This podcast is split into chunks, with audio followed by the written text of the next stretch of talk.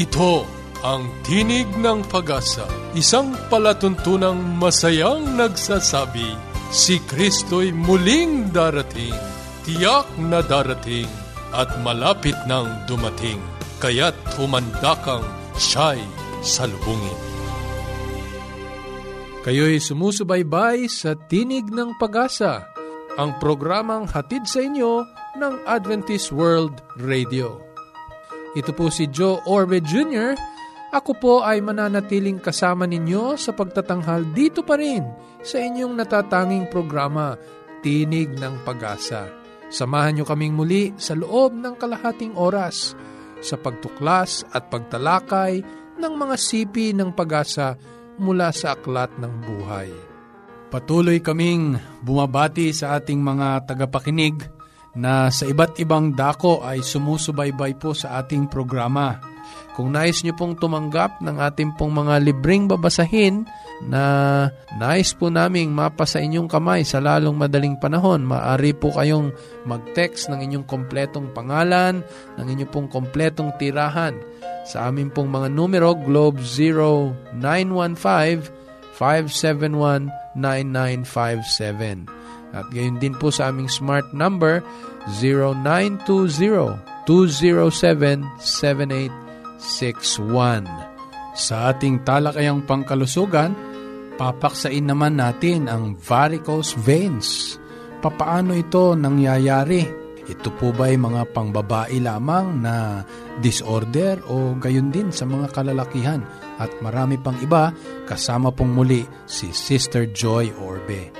Sa ating pong pag-aaral ng kasulatan, itinutuloy po natin ang ating pong paksa tungkol po sa panalangin ng ating Panginoong Hesus na nakatala po sa Mateo Kapitulo 6. Tayo po'y dadako na sa ating talakayang pangkalusugan. Paging Dr. Rodriguez, you're needed at room 321. Dr. Rodriguez, Mrs. Martinez, room 321, please. Kailangan na po nating i-dialysis ang asawa ninyo. New outlook and a healthy lifestyle makes a big difference. Adventists care. Good afternoon po sa lahat nating tagapakinig. Ngayon ay nais ko pong ibahagi sa inyo ang ilang kaalaman tungkol sa varicose veins.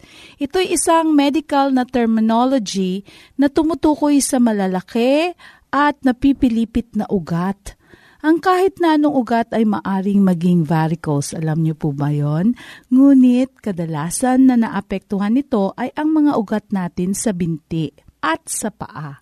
Ang matagal na pagtayo at malayo ang paglalakad ay nagdudulot ng pressure sa mababang bahagi ng ating katawan. Para sa karamihan, ang hindi seryosong kaso ng varicose veins ay isyong pangkagandahan lamang. Ngunit sa iba, ito ay nakakadulot ng matinding sakit at hindi pagiging komportable. Minsan ito ay nauuwi pa sa seryosong problema medikal. Ang varicose veins ay sinasabing nakakaapekto sa matatandang 30 years old and above at mas madalas na apektuhan ang mga kababaihan. Ang varicose veins po ay ugat na pulupulupot at minsan ay nakabukol sa balat. Ito ay kulay asol at sa ibang kaso naman ay dark purple. Ito naman ay kadalasan hindi nagdudulot ng sakit ngunit ang matagal na pag-upo at pagtayo ay maaring maging sanhi ng pagsakit nito. Ang mga pakiramdam tulad ng mabigat na binti, pamumulikat ng binti at pamamaga ay ilan sa mga simptomas ng varicose veins. Maliban dun sa nakikita natin yung actual talaga na veins na talagang lumulutang o bumubukol sa balat. Ang balat na bumabalot sa varicose vein ay kadalasang namumuo malapit sa buko-buko. Ang spider veins ay maaring mahalin tulad sa varicose veins ngunit mas maliit lamang. Matatagpuan ito malapit sa ibabaw ng balat na kung minsan ay kulay pula o asol. Makikita ito sa mga binti o mukha na tilang sapot ng gagamba na nagsushow sa ating lower legs. Ang ating katawan ay ginawa upang ang mga arteries ay makapagdala ng dugo. na dumadaloy mula sa puso hanggang sa iba't ibang bahagi ng katawan. Ang ugat din ay siyang responsable sa pagbabalik ng dugo sa puso. Upang maibalik ang mga dugo sa puso, kinakailangan itaas ang mga binti kapantay ng ulo. Ang pagsisikip ng mga muscle sa binti ay nagsisilbing pump na tinutulungan ng mga elastic vein walls na maibalik ang dugo sa puso kahit sa pressure ng pagtayo ng isang tao. Bubukas ang mga maliliit na valves ng veins habang ang dugo ay dumadaloy sa puso at magsasara parang tumigil ang dugo sa paglihis o pag-atras ng daloy. Sa iyong pagtanda, ang iyong mga ugat ay unti-unting nababawasan ng kanilang elasticity na siya ring nagsisilbing tagabanat nito. Ang mga valves sa ugat ay humihina, hinahayaan na dumadaloy ang dugo ng paatras minsan at magsikip sa mga ugat na nagiging sanhi ng paglaki nito. Ang mga nakikitang sanhi ng pagkakaroon ng varicose veins ay ang pagtanda, lalo na kung ikaw ay babae mas malaki ang posibilidad ng pagkakaroon nito kapag ang isang tao o ang isang babae ay obese o masyadong mataba dahil nagdudulot ito ng pressure sa ugat kapag tumatayo o umuupo ng mahabang oras. Madalas magkaroon ng komplikasyon ang varicose veins, ngunit kapag meron man ay maaring maging delikado. Madalang magkaroon ng komplikasyon ang varicose veins, ngunit kapag meron man ay maaring maging delikado na. Ang varicose veins ay maaring magdulot ng pamamaga sa itaas ng bukong-bukong. Ang pamamagang ito ay lubhang masakit at matagal maghilom. Maaring abutin ng ilang buwan ang pagaling nito. Ang mga gantong pamamaga ay mas malaki ang tsansang ma-impeksyon kaya dapat ay madalas pinapalitan ang gasang pantakip dito kung ito ay nag-undergo ng surgery. Minsan, ang varicose veins ay pwedeng lumaki hanggang sa magdulot ito ng pagbagal ng pagdaloy ng dugo na siyang pinagsisimulan ng pagbabara. Ito ay delikadong sitwasyon dahil maaring madala sa daloy ng dugo patungo sa puso at sa baga ang mga clots na tinatawag. Depende sa laki ng clot na natatangay, maaring ito'y magdulot din ng kamatayan kapag malaki ang clot at nababarahan ang certain sections or sensitive sections ng ating lungs at ng ating puso. Ang mga baradong ugat din ay maaring magdulot ng pamamaga, pag-iiba ng kulay, kirot at skin rashes na nakikita minsan sa naaapektuhang binti. Pwedeng ma-diagnose ang varicose vein sa pamamagitan ng physical na pag-examine sa isang pasyente at kadalasan ginagamit din ang ultrasound. Sa examing ito, sound waves ang ginagamit na batayan para malaman kung gaano naaapektuhan ang nagbarang ugat.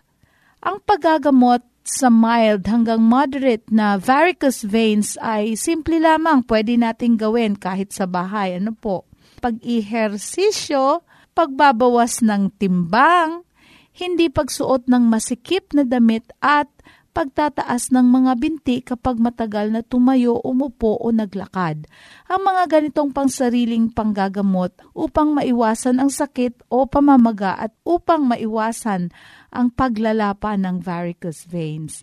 Ang pagsusuot ng tinatawag na compression stockings ay mahalaga dahil ang ganitong stockings ay tumutulong sa mga ugat at muscles na mapanatili ang magandang daloy ng dugo sa mga binti.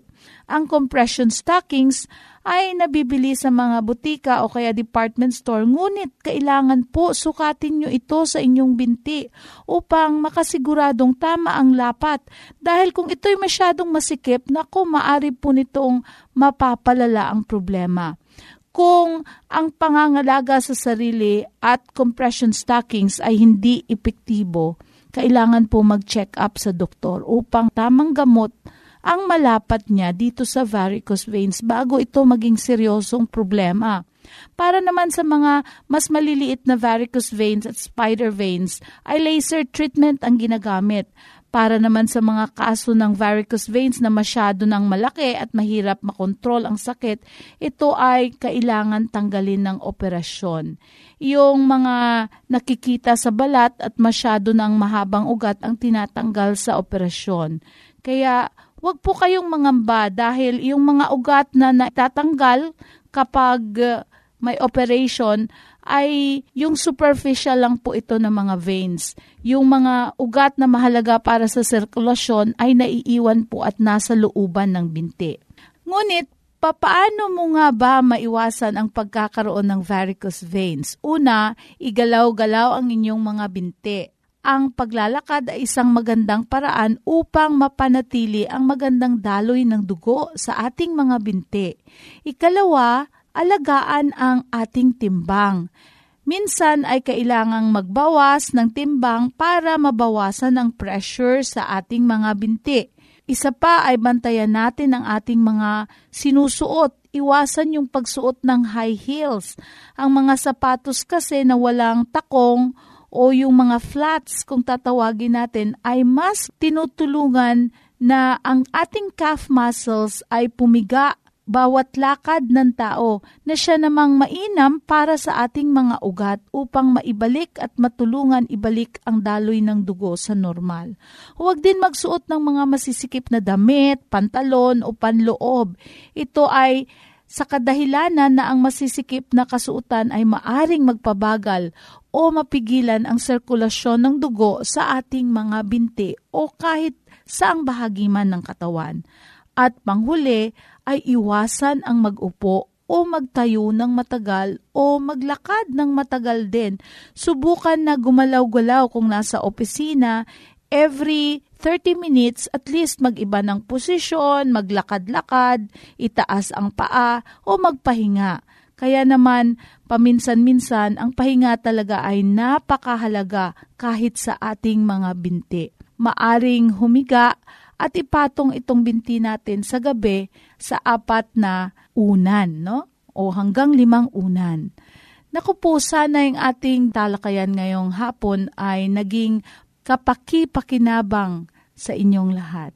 At kung meron po kayong mga katanungan, inyo pong i-text sa globe number 0915-571-9957 o smart number natin 0920 0917-77861. Ito po ang inyong lingkod, Joy Orbe. Magandang hapon po sa lahat. Yes, Dad and Mom are coming. I wish my parents will come too. The best way to spend time? It's with family. Adventists care. Maraming salamat muli, Sister Joy.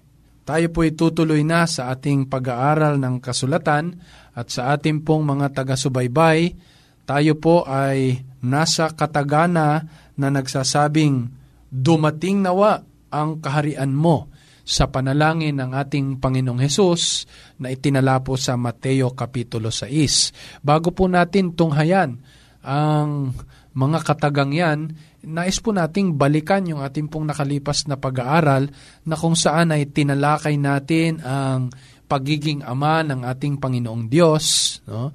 At gayon din po ang kanyang pangalan na kung saan ay idiniin natin na kaakibat ng kanyang pangalan ay ang kanyang karakter. Kaya napakahalaga na tayong mga tinawag sa kanyang pangalan ay maging kahanay din ng ugali ng ating Panginoon. At yan nga ang diwa ng pag-ibig. Marami pa pong tinalakay natin tungkol sa mga bagay na ito. Gayunpaman, idinidiin lamang po natin ito sapagkat ang nauna pong tatlong paksa, eh, napakahalaga po na maidugtong po natin dito sa sunod na mga kataga na binanggit po sa panalangin ng ating Panginoon. Dumating nawa ang kaharian mo. Ito pong muli si Ruby Ann Rodriguez. Pastor, nakakasabik po yung ating usapin ngayon kasi po marami po akong nariringgan na ang kaharian daw po ng Panginoon ay naririto na sa ating kalagitnaan at siyang umiiral ngayon. At wala na daw pong kaharian na darating. Kung ganun po, Pastor, ano po yung kahulugan ng linyang uh, Thy Kingdom Come sa dasal ng Panginoon? Ano po ang ibig sabihin nito? katulad ng marami nating mga tagapakinig Ruby, marami rin sa kanilang naniniwala na wala nang darating pang kaharian ng Diyos sapagkat nasa kalagitnaan na natin. Kaya mapansin mo nga ang karaniwang pinagdadausan ng mga pagtitipon at mga pagsamba ay eh, tinatawag ito ng mga kaharian ng Diyos. Oh? Pero ang katotohanan, Ruby, sapagkat ito'y idinalangin ng Panginoon at kanyang itinagubili na tularan ng kanyang mga alagad, no? na idalangin o hilingin na dumating nawa ang kanyang kaharian, ibig sabihin, eh walang katotohanan na wala nang magaganap pa na pagdating ng kaharian ng Diyos. Alam mo, nagbunsod ito, Ruby, sa paniniwala na ang kaharian ng Diyos na tinutukoy dito ay yun lamang literal. Pero nais kong idiin sa ating pag-aaral, Ruby, na merong tinutukoy kasi dito na dalawang kaharian eh. No? Dalawang kaharian ng ating Panginoong Diyos. No? Kaya mapapansin mo sa Mateo Kapitulo 6, dito rin sa kapitulong ito, talatang 33, eh, napakahalaga ng tagubilin na mismo ng ating Panginoong Yesus na unahin ninyong hanapin. Di ba? Seek ye first the kingdom of God. Ibig sabihin, talagang may sasaliksik tayo, hanapin tayo, may aasam-asamin tayo. Kaya dito sa panalangin ng ating Panginoong Yesus, talagang hinihiling ng isang kumikilala sa kapangyarihan ng Diyos na dumating nawa ang kanyang kaharian. Isa ring napakahalagang punto na dapat nating makita dito, ang dalawang uri ng kaharian no, na idinidin sa panalangin ng ating Panginoon, eh hindi lamang yung literal at pisikal na kaharian no, ng ating Panginoong Diyos na wala pa sa ating kalagitnaan. Kasi kung naririto na sa ating kalagitnaan, sa mga huling kabanata ng Apokalipsis, eh, ang kaharian ng Diyos ay wala ng bahid ng kasalanan, wala ng pagtangis, wala ng kamatayan, wala ng sigalot, wala ng sumpa. Eh, ang lahat ng mga ito ay nasa ating pangkalagitnaan. Kaya hindi pa naitatag ng Panginoon ang kanyang literal o yung kanyang pisikal na kaharian sa ating kalagitnaan.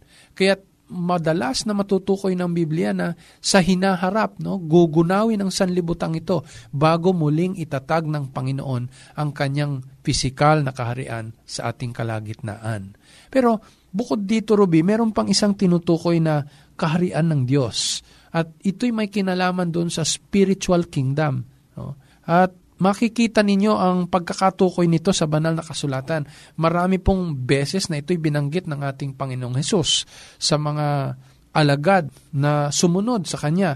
Katulad halimbawa nung tinutukoy sa Lucas Kapitulo 17, ang talata ay 21. Ganito ang sabi, Ruby, no? At palibhasa'y tinanong siya ng mga pariseyo, kung kailan darating ang kaharian ng Diyos, ay sinagot niya sila at sinabi, ang kaharian ng Diyos ay hindi paririto na mapagkikita. Ni sasabihin man nila, narito o naririyan, sapagkat narito ang kaharian ng Diyos ay nasa loob ninyo. No?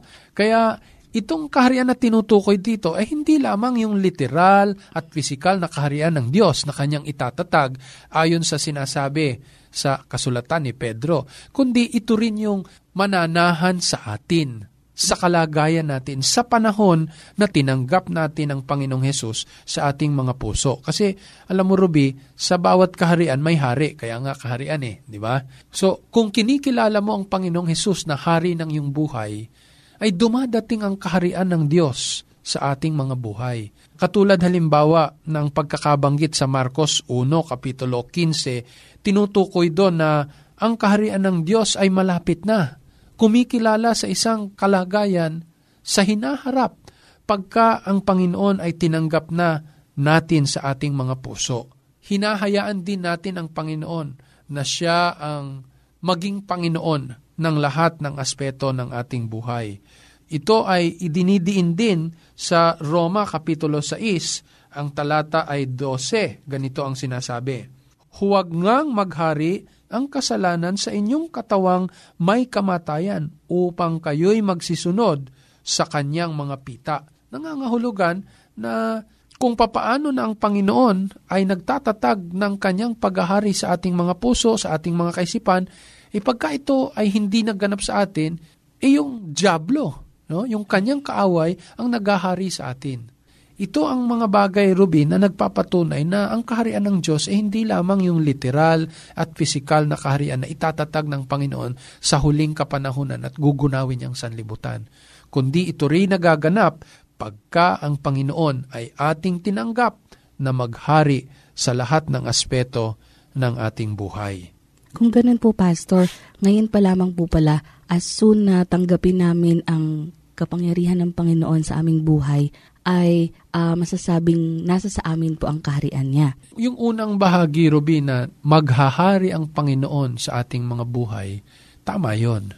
Pagka tinanggap natin siya, maghahari ang Panginoon sa ating mga buhay. Pero hindi nangangahulugan na wala nang darating pa na literal at pisikal na kaharian ng Diyos na muli niyang itatatag sa bagong langit at sa bagong lupa. At ayun po ang dapat nating antayin. Yes. So, hindi lamang yung pagdating ng Panginoon sa mga buhay natin nang siya'y ating tanggapin, kundi sa panalangin ito, hinihiling ng Panginoong Hesus at itinuturo sa kanyang mga alagad na idalangin din, no? hilingin din ang pagtatatag na muli ng kaharian ng ating Panginoong Hesus. Siguro po pagdating ng kaharian niya, lahat po tayo magsasaya at walang iiyak o malulungkot.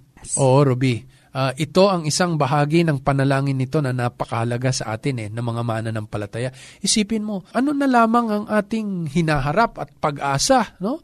kung hindi mababago ang ating sanlibutan at patuloy na maghahari dito ang Diablo. Wala nang itatatag na kaharian ng Panginoon, eh, nasa atin na lang magpakailanman ang kamatayan, ang paghihinagpis, ang mga digmaan, lahat ng kahirapan. Kaya itong panalangin na dumating nawa ang kaharian mo, ay napakahalaga sa pagtanaw natin sa mga pangako, sa mga pag-asa na ipinagkakaloob ng ating Panginoon sa kanyang pagbabalik. Ruby, gusto ko ring idiin yung pagbabalik ng kaharian ng Diyos. Yayamang pinag-uusapan na rin natin ito at kasama doon sa kahilingan ng panalangin. Alam mo, Ruby, sa banal na kasulatan, lalong-lalo na sa Gawa, Kapitulo 1, nang ang ating Panginoon ay pumanhik sa langit pagkatapos na siya ay mabuhay na muli tinanong siya ng kanyang mga alagad eh, sa gawa 1, 6 hanggang 7. Ang tanong sa kanya eh, kailan mo no, isasauli o itatatag na muli ang iyong kaharian? Ang sagot ng ating Panginoong Hesus eh, hindi para sa inyo. No? Maganda siguro, basahin natin yan, Ruby. Eh, no? Dito sa gawa, Kapitulo 1, ang talata ay 6 at uh, ah, 7. Sabi rito, Tinanong nga siya nila nang sila'y nangagkakatipon na nangagsasabi, Panginoon, isasauli mo baga ang kaharian sa Israel sa panahong ito?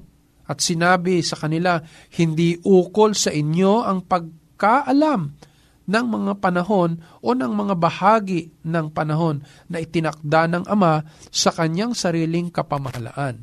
So nangangahulugan na batid ng ating Panginoong Hesus na muli niyang itatatag ang kahariang ito sa itinakdang panahon ng Ama. No? Kaya kung babalik ka sa lumang tipan, ang buong aklat ng Daniel ay tumutukoy sa pagkakasunod-sunod ng mga kapangyarihan na maghahari sa buong sanlibutan.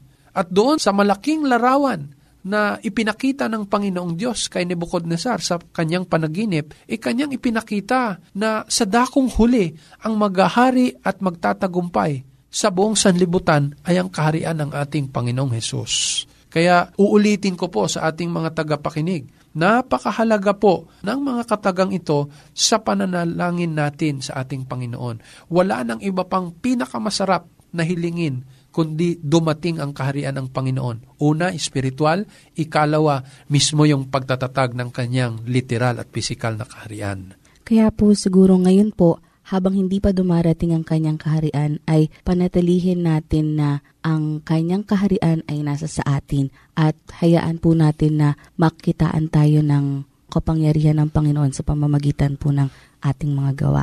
Totoo yan, Ruby, kasi walang magiging bahagi ng pisikal at literal na kaharian ng Diyos na hindi sumasa Kanya ang espiritual na kaharian ng ating Panginoon. No po? Kaya sa paghahanda natin doon sa pagtatatag ng Diyos ng kanyang pisikal at literal na kaharian, eh kinakailangan eh nasa atin yung espiritual na kaharian ng ating Panginoong Diyos. Alam niyo sa isang nagmamahalan o sa mga magkakaibigan, pagka sa matagal na panahon na wala ang isang kaibigan o mahal sa buhay, yung kanyang pagbabalik, eh, malaking bagay yun eh. No? Yun ang nagsasauli ng dating mga alaala at tamis ng relasyon. No? At pagka yung darating ay inaasam ang kanyang pagbabalik, eh, lalong nakapagpapalapit ng kalooban. No? Kahit sa akin, Ruby, ano, sa aming mag-asawa, pagka ina-anticipate ng mga anak ko at ng aking may bahay, yung pagbabalik ko, pagka matagal na panahon ako hindi nakauwi sa bahay, eh, ako rin nananabik na umuwi.